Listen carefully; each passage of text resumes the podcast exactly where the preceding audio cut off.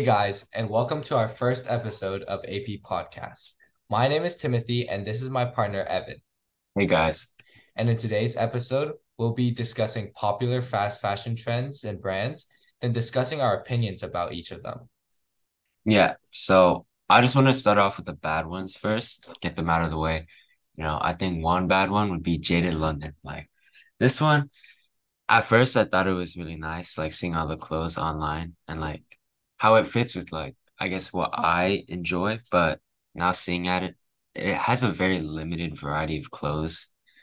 And you know, they pretty much only have like jeans and parachute pants. And those are def at least the parachute pants are gonna fall off soon. I just really don't see it being worth it in the long run. Uh yeah, I totally see what you're talking about, but you know what's even more crazy?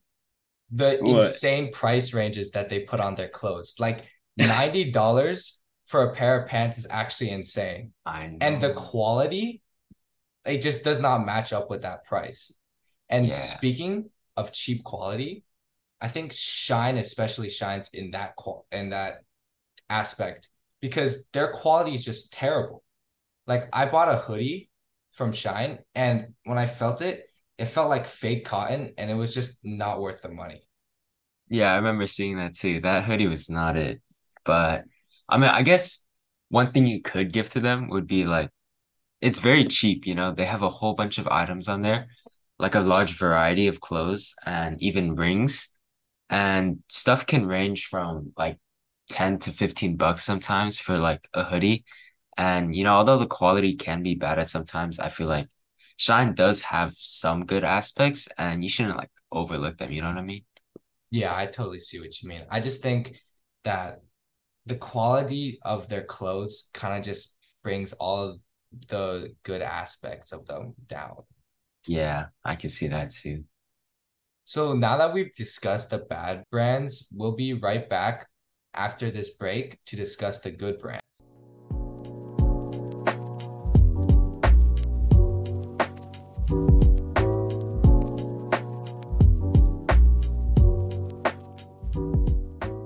Okay, now we're back and we're here to talk about the good ones. So the one I wanted to start off with was H&M because, you know, this one is everywhere, like around the world pretty much. And one of the good things about it is that it's very cheap and yet the quality is much better than Shein's. Like the prices can still range from like 10 to $20 if something's on sale. And they have pretty good clothes in my opinion. And often find myself buying stuff from there, but what do you think? Yeah, I also find myself buying a lot and resorting to H&M when I'm just trying to find an average piece of clothing. And I feel like what's really helpful about H&M is their variety of clothes. Like you can literally find anything you want, from hmm jackets to pants, even sometimes more classy clothes like dress shirts and blazers, which is very nice of them. And I think another really good fast fashion brand is Zara because I feel like their price ranges are very generous. Um, normally they have very average price ranges around 50 to 60 dollars, which is not too bad considering other fast fashion brands, Jaded London. But on sale, their price ranges are super, super generous. I remember buying this cardigan from Zara. It was like $13 on sale. It was such a good deal. Really?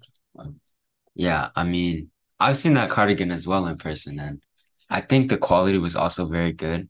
As a fast fashion brand, you know, I feel like I've said this a lot talking about the quality, but Zara really does shine when it comes to the quality. And like you wouldn't expect it to be some high end like designer clothes quality, but it really does last. Like I've also bought clothes from there, like a pair of jeans, and you know, I'm still wearing it today, and, and it's it's honestly a really nice piece.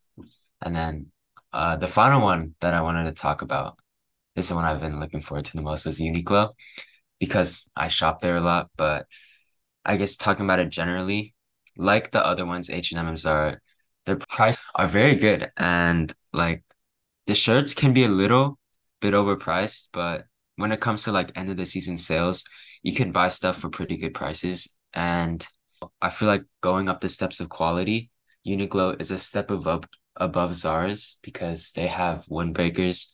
The t-shirts are also very good, especially the Airism ones. They're very breathable. And they also have very good pants as well because they fit nicely and also they're very comfortable. But what do you think? I am in total agreement with you. I think their clothes are have exceptional quality. They last long and they feel really good. I just really feel like they should improve on their variety. Like I rarely find unique stuff at Uniqlo because they really just sell the same things over and over again, like windbreakers and hmm fitted jeans and t-shirts and hoodies. Like I really can't find much else, which I think is kind of an issue, but I feel like hmm the quality and price makes up for it. Yeah. And then I know um for the recent spring release, they've had some changes to the clothes. They've had like they added ponchos to their new clothes lineup and they also added parachute pants, which I know are really in. And I feel like they're starting to branch out, so that's really nice to see. But uh we're coming to an end of this episode. But for a quick tip for all of you guys, just know for fast fashion to just stick to brands that are generally like found in malls and shopping centers, since they're probably your best bet. But that ends this short episode of AV Podcast, and we'll see you next time.